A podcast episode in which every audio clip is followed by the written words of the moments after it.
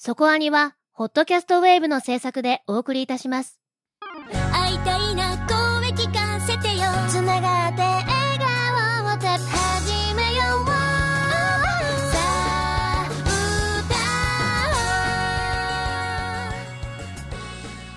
ディープじゃなくそこそこアニメを語るラジオそこアニそこはにネットフリで配信が始まった実写版ワンピース見ましたあまだ見てないんですよ。どうでした？あの私ね、えー前、はい。えーワンピースの映画の大ヒットしたあの映画の特集の時にはいはい。そんなに思い入れがない話をしたと思うんですけれども。ん。今回ね、はい。まあ言ってしまえば1話から見てるわけじゃん。あっていうかまだ1話しかか見てないんですけどうん俺「ワンピースのテレビなんとなく途中までは見てた気分でいたけれどまるっきり知らなかったなと思いました。本当にこんなやって集まったんだみたいな感じで見て。うんうんめっちゃ新鮮。神聖な見方だな。あそうなんですね。うんあのーまあ、予告見てねあのすごく面白そうだなっていうふうに思ったところもありましたけど、うんうんうんえーいわゆるんアニ漫画いわゆる漫画の実写化の失敗例って今山ほど見てきていると思うんですよ、うん。アニメの実写化の失敗例って。そうですね。いやこれやっぱお金のかけ方とその、うん。まあ実際に、えー先生の、ね、関わり方も含めて。はいはい。いやここれ本気でめっちゃ本気で作ってんなっていうところがうんうん。すごいすごいですね。あうんやっぱ海賊絵になるんだなっていうのがね。あうん。おまあ、CG ジャック・スパローに負けない。いおお、うん。本当にね海賊のシーンはねうん。ジャック・スパローで、まあ、要するにその、そういうベースがあるわけじゃん。洋,、はいはい。洋画的なベースがある上で作っているから、すごくよく見えますねやっぱりね、へえいいですね。CG の部分と実際に作ってる部分もあるんだと思いますけれどもその辺の、うん。まだねあの1話だからねあの彼らが乗っている船は出てきませんからやっと集まるところですからね、うん。っていうところもあって。いや非常に面白かったんで、えーネットフリ入ってる人はぜひ見ていただきたいと思います。いや面白いですよ。本当。まあ私はこれでね、えーワンピースを知ることになるということでちょうどいいかなと思ってます。復習にもちょうどいいかもしれないですね。ああとそうそう、うん。キャストオリジナルキャストなんですよ。日本、はい。日本の吹き替えは。うんうんうんそこを声優さんたちがちゃんと吹き替えとしてどう当てていくかっていうところの面白さもあるかなと思いました。はい。普段からね吹き替えやってる人はいいでしょうけどね声優声優メインでやってる人だったらね合わせるの大変だろうなと思う部分もあったりとかして。うん。でもアニメと違うところを見比べるのも面白い。そうなんですよ、うん。うん。はい。ということで全然毛色は違いますけれども今日の特集は悲劇の元凶となる最強下道ラスボス女王は民のために尽くします。特集です。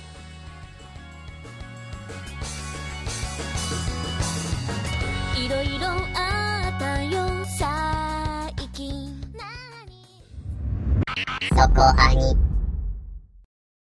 悲劇の元凶となる最強下道ラスボス女王は民のために尽くします。前世は日本の一般的な家庭に生まれたどこにでもいる普通の少女。しかし彼女は国と民を苦しめる乙女ゲームの極悪非道ラスボス女王プライドに転生してしまったと気づく。そんな彼女はゲームをやり込んだ記憶を頼りに自分にしかできない悲劇の回避を目指す。これから起こる悲劇を回避し、登場人物みんなが幸せになれる世界を目指すため、国のため、民のために全力を尽くしていく。原作は天一によるライトノベル。小説家になろうにて2018年から2020年まで第1部が連載。2019年アイリス・ネオより書籍化。期間6巻。アニメ版は監督新田則夫。シリーズ構成赤尾デコ。アニメーション制作 OLM チーム吉岡により2023年7月から放送中。今回は第9話。残酷王女と罪人。まで視聴済みでの特集です。さあ、ということで始まりました今日の特集は、悲劇の元凶となる最強下道ラスボス女王は、民のために尽くします特集です。えー長い。何、何から何まで読みにくいっていう感じで。呼びにくいです。なんか覚えにくくないですか？なんか本当に、詰め詰めじゃないですか？えー略してラスタメっていうのもすごいなって思うんですけどね。いわゆる悪役令嬢シリーズです。イエーイ。まあ悪役令嬢では全然ないんですけどね。まあ悪役令嬢枠と呼ばれるタイプの一大ジャンルですね。そうですね。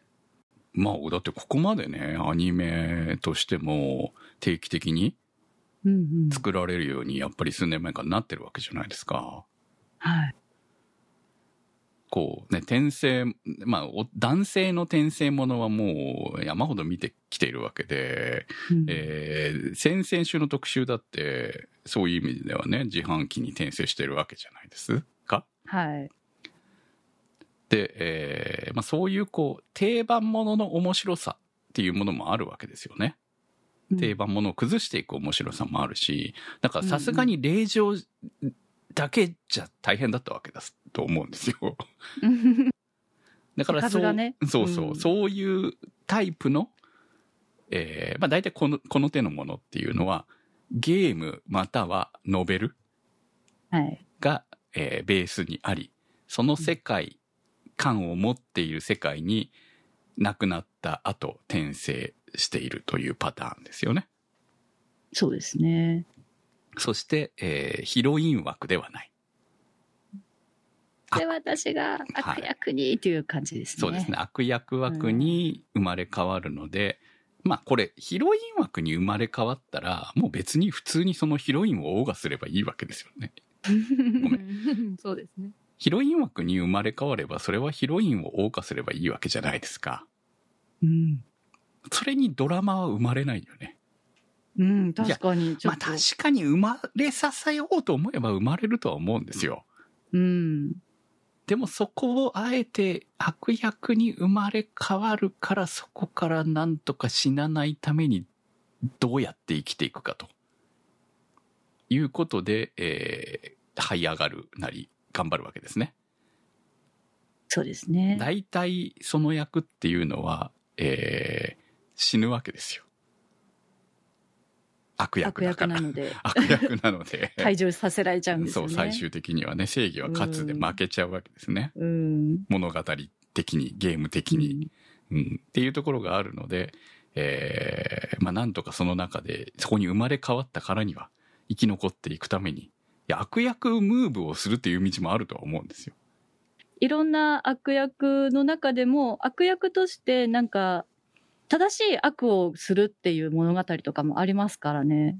ああ、なるほどね。う。うんまあ、それだってね、それはそれで、面白さもあるとは思うんですよ。分かった上でうんうん悪を追求していく生き方。はい。うんうん。ロールプレイだからね、言ってしまえばね。うん。そうですね。まあ、ただ、そこに自分の命が関わってくるという問題はあるけれど。で、も、まあ、でも自分を倒す奴らのことは分かってるわけじゃん。うん。だから、より悪役になれば、死なないでうん。っていう道を。そっちの方がやばいよね。どちらかって言ったらね。うん。悪を突き通しながら、より自分がやられない道を選んでいくという。あ、そういう作品どうせあるんでしょう？多分ね。出てこないかな、早く。あるんだと思うんですよ。アニメ化されてないだけでね。うんうん。はい。まあ、まあでもそこにね、取り扱ってきたというか、名前が上がってるアニメ作品、この、うん。で、こう、自分が死なないために、以外の理由ああ、でうんストーリーを変えていくのは初めてのパターンですよね。確かになんか、どうやって自分が、あの、悪いルートを回避するかっていう感じではないですよね。うんでもまあ、死にたくないからというよりも、そ、こんな王女は嫌だっていうところもあるんだと思うんですけれども、うん。はい、コメントいただいております。ゴルゴスさんからのコメントです。本来のプライドはまさに最強下道ラスボス女王の名にふさわしい悪行の数々。こんなメンタルにきついゲームが本当に人気作だったのかと疑問に思ってしまうほどで、まるで女王というより魔王。前世の記憶を取り戻したプライドはゲーム知識を駆使して悲劇を回避していきますが、特筆すべきはプライドの角とも思える運命への恐れ。時折それがもどかしくもなるのですが、本来のプライドの恐ろしさを知り尽くしているから、それが自分の中にもあるかもしれないからこそなのでしょう。プライドが常に真剣に自分に問い続けることで民のために尽くすという覚悟が私たちにも伝わり、一つ一つのエピソードに説得力を与えています。このジャンルとしては意外なほど硬派な作品。プライドはラスボスの運命を回避することができるのか楽しみです。はい、ありがとうございます。この作品の主人公、プライド。前世は地味な高校生だった女の子。18歳の時に自己死で亡くなり、プライドに転生する。けれども、8歳までは普通に暮らしていたと。ゲームの中と同じように。ただ、8歳の時に、その自分が高校生だったことを思い出し、この世界がゲームの中である。しかもその悪役女王と呼ばれるキャラクターになっているということに気づいたわけですね。うん。この主人公が思い出す悪役女王、めちゃくちゃひどいんですよね。なんですよね。で、これ人気作だったということになってるんですけど、本当にね、ゴルゴスさんのコメントじゃないけど、私も、いや、これどこが人気なのっていう、その元ゲームの方に疑問を抱きますよね。ちょっとひどすぎるなーっていうところがね、恐ろしいですね。まあ、その、まあ、もちろん主人公はね、別にの女の子なわけですよね。その作の中ではい。いけば。私プレイしてたら、絶対このメインのティアラのストーリーよりも、こっちのプライドのストーリーの方が気になりますもん。うん。でそう、そうなってったらさ、こう、極悪者じゃないですか、言ってしまえば。確かに。主人公変わっちゃう確かに。ほら、あくまでも、えー悪役令嬢シリーズの物語って、うん。悪役令嬢のやることって、いじめとかおまけなんですよね。あ、そうですね。邪魔する役として存在が出てくるものであって、うんうんえーまあ今回の立ち位置で言えば、そのティアラがメインストーリーを張るわけじゃないですか。そしてティアラとのいろんな男の子たちとの出会いがね、メインなわけでしょ？本来なら。本来ならね。いや、そう、いや、ここまで、このプライドの残虐非道というのが、うん。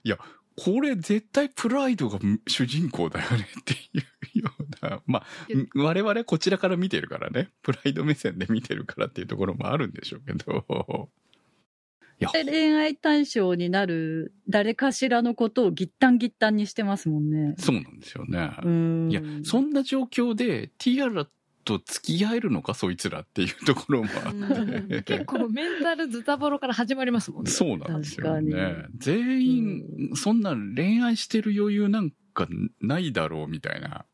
うん。いくらティアラがマジ天使でもね。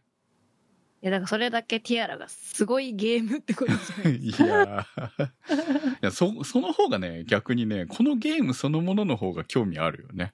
確かに。そうなんです。だからこの、例えばこういうアニメ作品ってゲーム化したりするじゃないですか。はい。うんうん。どちらかというと、そっちをゲーム化してほしいですもん。もともとあったゲームの方を。そうですよね。そうそうそう、うん確かに、うん。あ、確かに。その、それぐらい作り込まれてますよね、その女王として君臨するプライドの物語を見たいよね。うんうんうん。まあ、それが面白いかはともかくとしてね。はい気にはなります 気にはなるけどっていう。だって、ティアラとか、もうひどい目に遭うに決まってんじゃん。うん。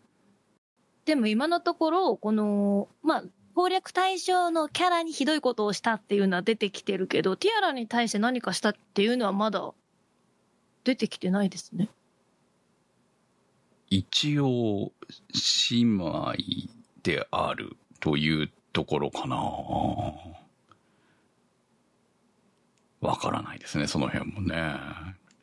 本人に直接じゃなくて対象者に対してっていうところは確かにうん。陰険な感じもするけど。うんうんまあこの作品、あのー最初に見た時に、これ自分じゃないじゃんっていうところがさうん、プライドが。プライドうんが悪役になっていく、まあ本当にそういう性格が悪かったわけだとは思うんですけど、まあ性格が悪い上に頭がいいという、で、しかも能力も持つと。まあ、うんラスボスという立ち位置だから能力を持っていたっていうところもあるんだとは思いますが、だって、頭は良ければ戦闘力まであるからね、あいつね。ね。うん一回やったこと覚えちゃいますもんね。そう。だからまあすごいなとは思うんですけれども、うんその能力を持ったまま、うん。え中身が入れ替わっちゃったわけですよね。はい。まあ入れ替わったというか、記憶を取り戻したということか。まあだから一応転生。転生、本人は本人なわけですもんね。うんうんただ、本人ではあるけれども、自分じゃないわけじゃないですか。そのキャラ、その生き方をずっとやった人は。あくまでもゲームのキャラクターのプライドがそんな人生を送ったわけであって、主人公のその転生前の女の子は、本当普通の地味な女の子だったっていうことを考えれば、そのゴルゴさんのコメントみたいに、なぜそこまで自分が責任を持たなきゃいけないのかっていう部分にはね、こう見ながら疑問は抱くんですよ。常に恐れているじゃない。自分がそんな風にならないかっていうのを。ゲームのプライドみたいにならないように。っていうことばっかり気にしている。あるんですかね、こう、4日分みたいなものが。いや、そこはわからないんですよね。うんだから作品にはよるじゃない。もともとのそのん性格に惹かれるとか、うんうん。その、プライドが持っているもともとの悪の要素。まあ、そんなラスボスになるほどの性格だったら、本来なら変わるはずがないものを、えー、彼女の転生というイレギュラーが発生したばかりに変わったわけでしょ。うん。でも、人が変わそったようにねう。。だから8歳の前までは、本当にそこに行き行くべき、そこにい至ってしまうキキャラとして育ってたわけですよね。はいはい。それが気づいてしまったばっかりに変わった。だから恐れ、めちゃくちゃ恐れている。自分の行動に対して常に疑問を抱いて行動しているというところが、まあ、その慎重なまでに慎重なところがこの作品の、まあ、ある種の面白さになったんだろうなとは思いますけど、うんと思いながらも、え、そこまで責任持つかっていうところに対する、えー部分がね、疑問点もあり、面白さでもあるかなと思ってますね、最近はね。いや、また悩んでるよ、こいつって思いながら。なんかでもちょ、ちょいちょい、あの、お話の冒頭に、その昔のプライドが、あの、犯したであろう、あの、題材みたいはいな出ますねのが。うん。そうなんですよ。流れてくると、あれこれもしかしてフラグかなとか、いろいろ考えちゃいますね。こういうこう転生ものだけど、ループものとかでよくある過去の自分が犯した記憶みたいな感じで、もしかしたら自分が犯した罪という感覚があるのかもしれないですね。そこに罪悪感からどうにかしようみたいなのなのかもしれないなとちょっと思ってます。でも、あの残酷さがあったから、あんなにもなんか国民を大事に思う気持ちっていう優しさが芽生えてくるんだなっていうのも感じられて、よかったですね。自分がやったかもしれない未来うん。に対する恐怖っていうものがなければ、もう少しお姫様を楽しんでたかもしれないよね。うん。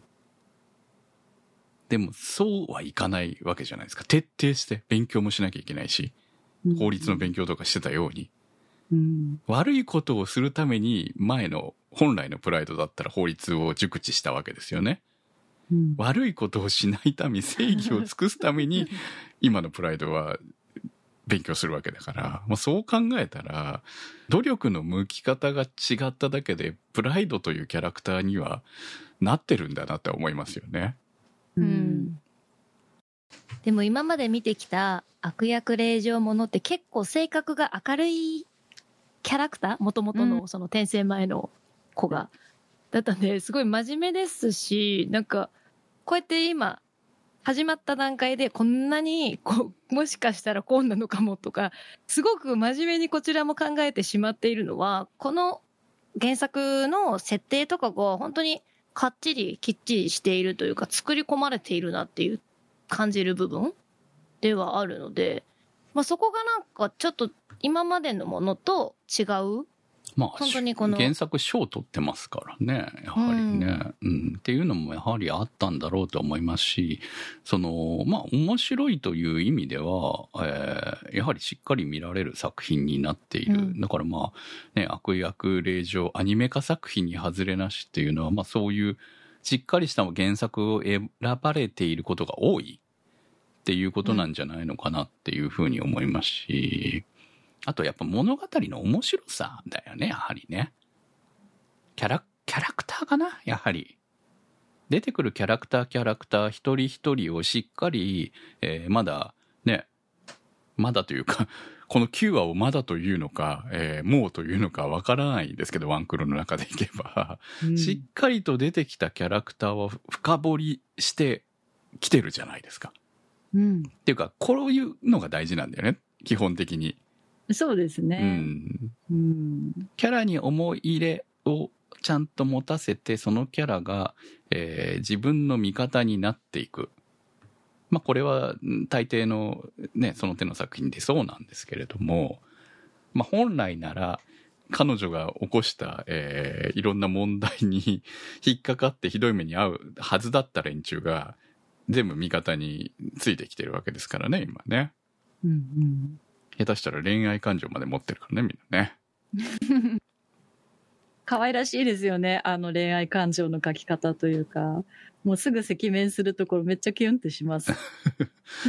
そのぐらいでいいんですよ。だからね、うんそう、うんだからそういう部分と、その悪の対比みたいな部分がね、またこれも面白いなって思うし、ああまあ、もともとが、そのゲームが原作なんだなっていうところも逆手に取ってる部分もあるんだろうなと思いますね。ラムス電現象さんからのコメントです。悪役令状ものほどお約束が重要なジャンルは他にないでしょう。基本的には悪役令状がゲームのストーリー上で降りかかる不幸や死亡フラグを回避していくうちに、ゲーム内の敵対キャラや本来の主人公の攻略対象者を軒並みコロコロするお話です。ここまでガチガチにスペックが決まっているのに、オプション一つで全く別の面白さが生まれる稀有なジャンルなのが、毎回すごいと驚かされます。今回のオプションは差し詰め女王育成ものでしょうかゲーム内のキャラクターたちを懸命に救おうとする悪役令嬢、いや、ラスボス女王たるプライドを応援せずにはいられません。プライドを取り巻く少年組もただただ可愛いし、プライドのただならぬ様子に何も問わず、息子のフルネームを大声で叫ぶ8話の騎士団長も、一瞬の内山後期降臨も、枕投げも、中の人の圧がすごいけどいい人そうな副団長もいい。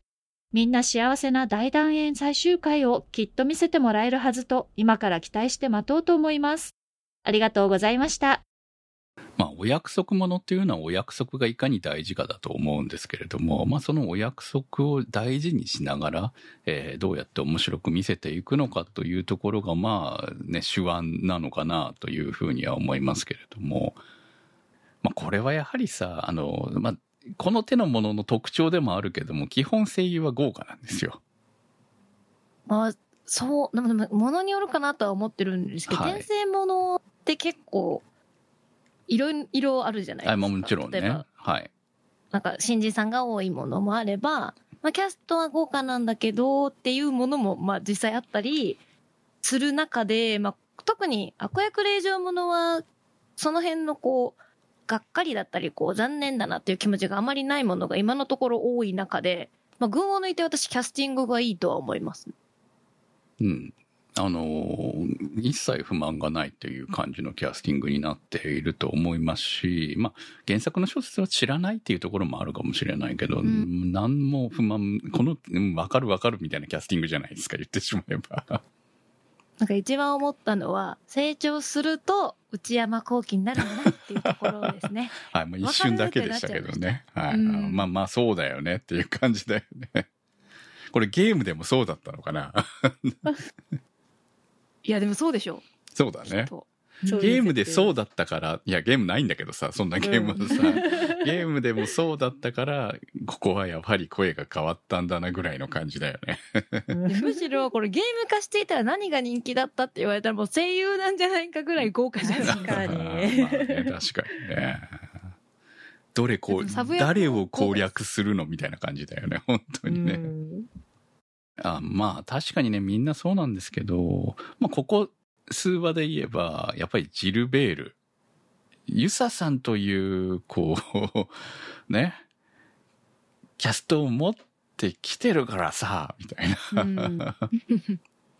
しかもこのね、ジルベールのキャラクターこんな深いんだっていうところがね。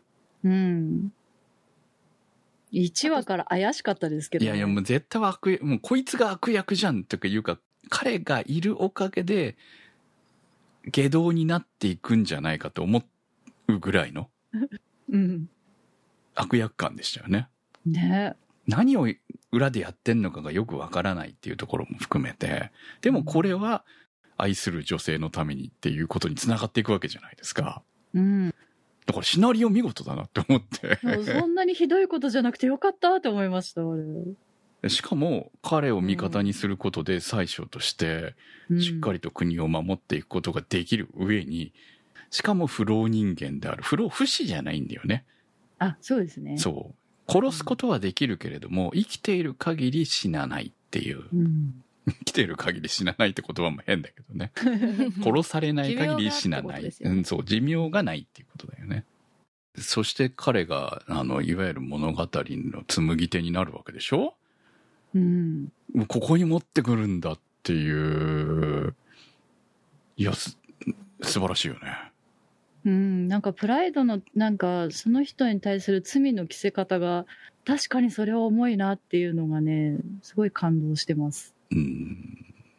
まあ、その、女王女としての、まあうん仕事ではあるんだけれども、いや、今の、まあ言ってしまえば、全部彼女がやってるわけじゃん。まあゲーム的にもそうなんでしょうけれども、うんそのね、井上貴子があんま頑張ってないんだと思うんですけど、そうですね。そういうゲームであるっていうところをベースにしたら納得のいくような部分もあるし、えー物語性の面白さにもつながっているし、そして最新話はバルでしょ。うん。まあ、これも、諏訪部純一のこんな若々しい声を久しぶりに聞いた中、うん。私でも8話まで見て、もうなんか終わったなって思ったんですよ。はい。ね最終回かなぐらい綺麗だったじゃないですか。まあね、確かにねだ。から次のは何やるんだろうと思ってて、9話見たら、もう情緒がぐちゃぐちゃになりましたね。こんな1話でこんなになることあるっていうぐらい。まあね、確かにね。振りはあったわけじゃん。バル、うん。バルは一旦消えてたからね。一瞬消えてたからうんね。うん物語の中では。そう、外に行って、そのまま消えて、えー城から出されて、えーまあどうせ戻ってくんだと私も思ってましたよ。うん。うん。戻ってくるとは思っていたけれども、でも、彼が、えー素直に自分から、素直にプライドの下につくっていう気持ちにならないとダメなわけじゃない。うん。霊俗の契約じゃなく。っていう部分をどういうふうに物語で展開していくのかなと思ったら、こんな話ですかっていう。ジルベールの話の後にまた重いの来たよ。うんそう確かに悪人ってそういう人ばっかりじゃないよねっていうのがね。まあ悪にも2種類いるんだなっていう感じですよね。うんうんうんね。いやここでね、家族を知ることになるわけですね、彼はね。うん。いや、まあまだ来週ですから、物語のね、この後はね。うんうん。二人の子供を助けるわけですね。多分ね。はい。来週。来週。来週結構楽しみなんですよね。うんうん来週、再来週ぐらいまで行くのかな？行くかないや、これはね、また、こう、物語が展開していくなという。ただ、気になっているのは、あの、オープニングを見ると、もうこれでキャラクター揃うんだよね。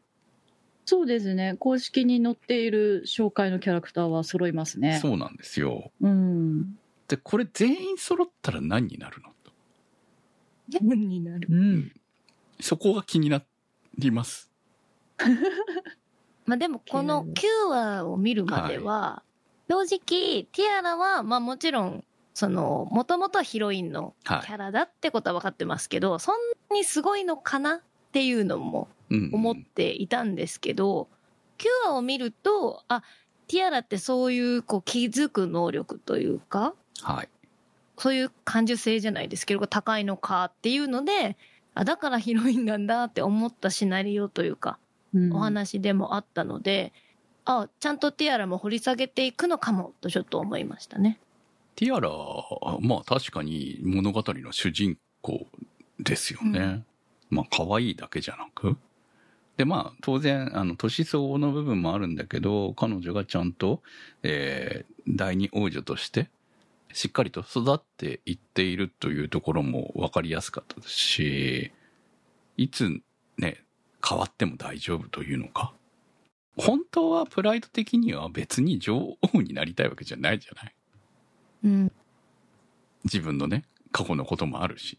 本当は支えていくぐらいでもいいんだと思うんだけど、まあ立ち位置的にね。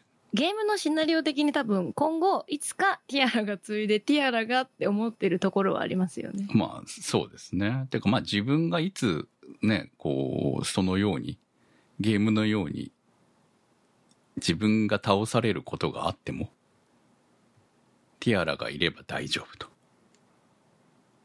ぐらいの気持ちで、こう、妹を育ててる感じがあるよね。そのために周りを、ティアラの味方にするためにうん。固めているような感じはあるけれども、今のまま行く限りはプライドがそんな悪に手を染めることがあるのかという疑問点はあるんですけれども、あそこまで用心しているとね。確かになんか全部ね、伏線でこの後悪役になっちゃう展開あんのかなとかね。私ね、オープニングのそれこそさっき話してた全員揃うじゃないのところの最後に、ティアラと、えーティアラに手を差し伸べて、ティアラが手を差し伸べてかな、うんっていうシーン、ラストのラストに、ついに手をつなぐ寸前のところで終わって、怖い顔になるんですよね、プライドが。うん。あのシーンが一体何なんだろうっていうのを、えー今日特集前にオープニングを見直してて、うん、気にな、そんな不穏なことがあるのって何かこう暗じているのみたいなことをちょっと思いながら、あくまでもゲームのイメージなのか、それともこの後来る暗雲なのかみたいな気持ちで、で、こう、物語的にはここでキャラが全員揃うでしょあと、ラスト、ね、原作は続いているし、12話か13話の中でどこまで行くんだろう。とりあえず私は頑張っていくわっていうところで終わる。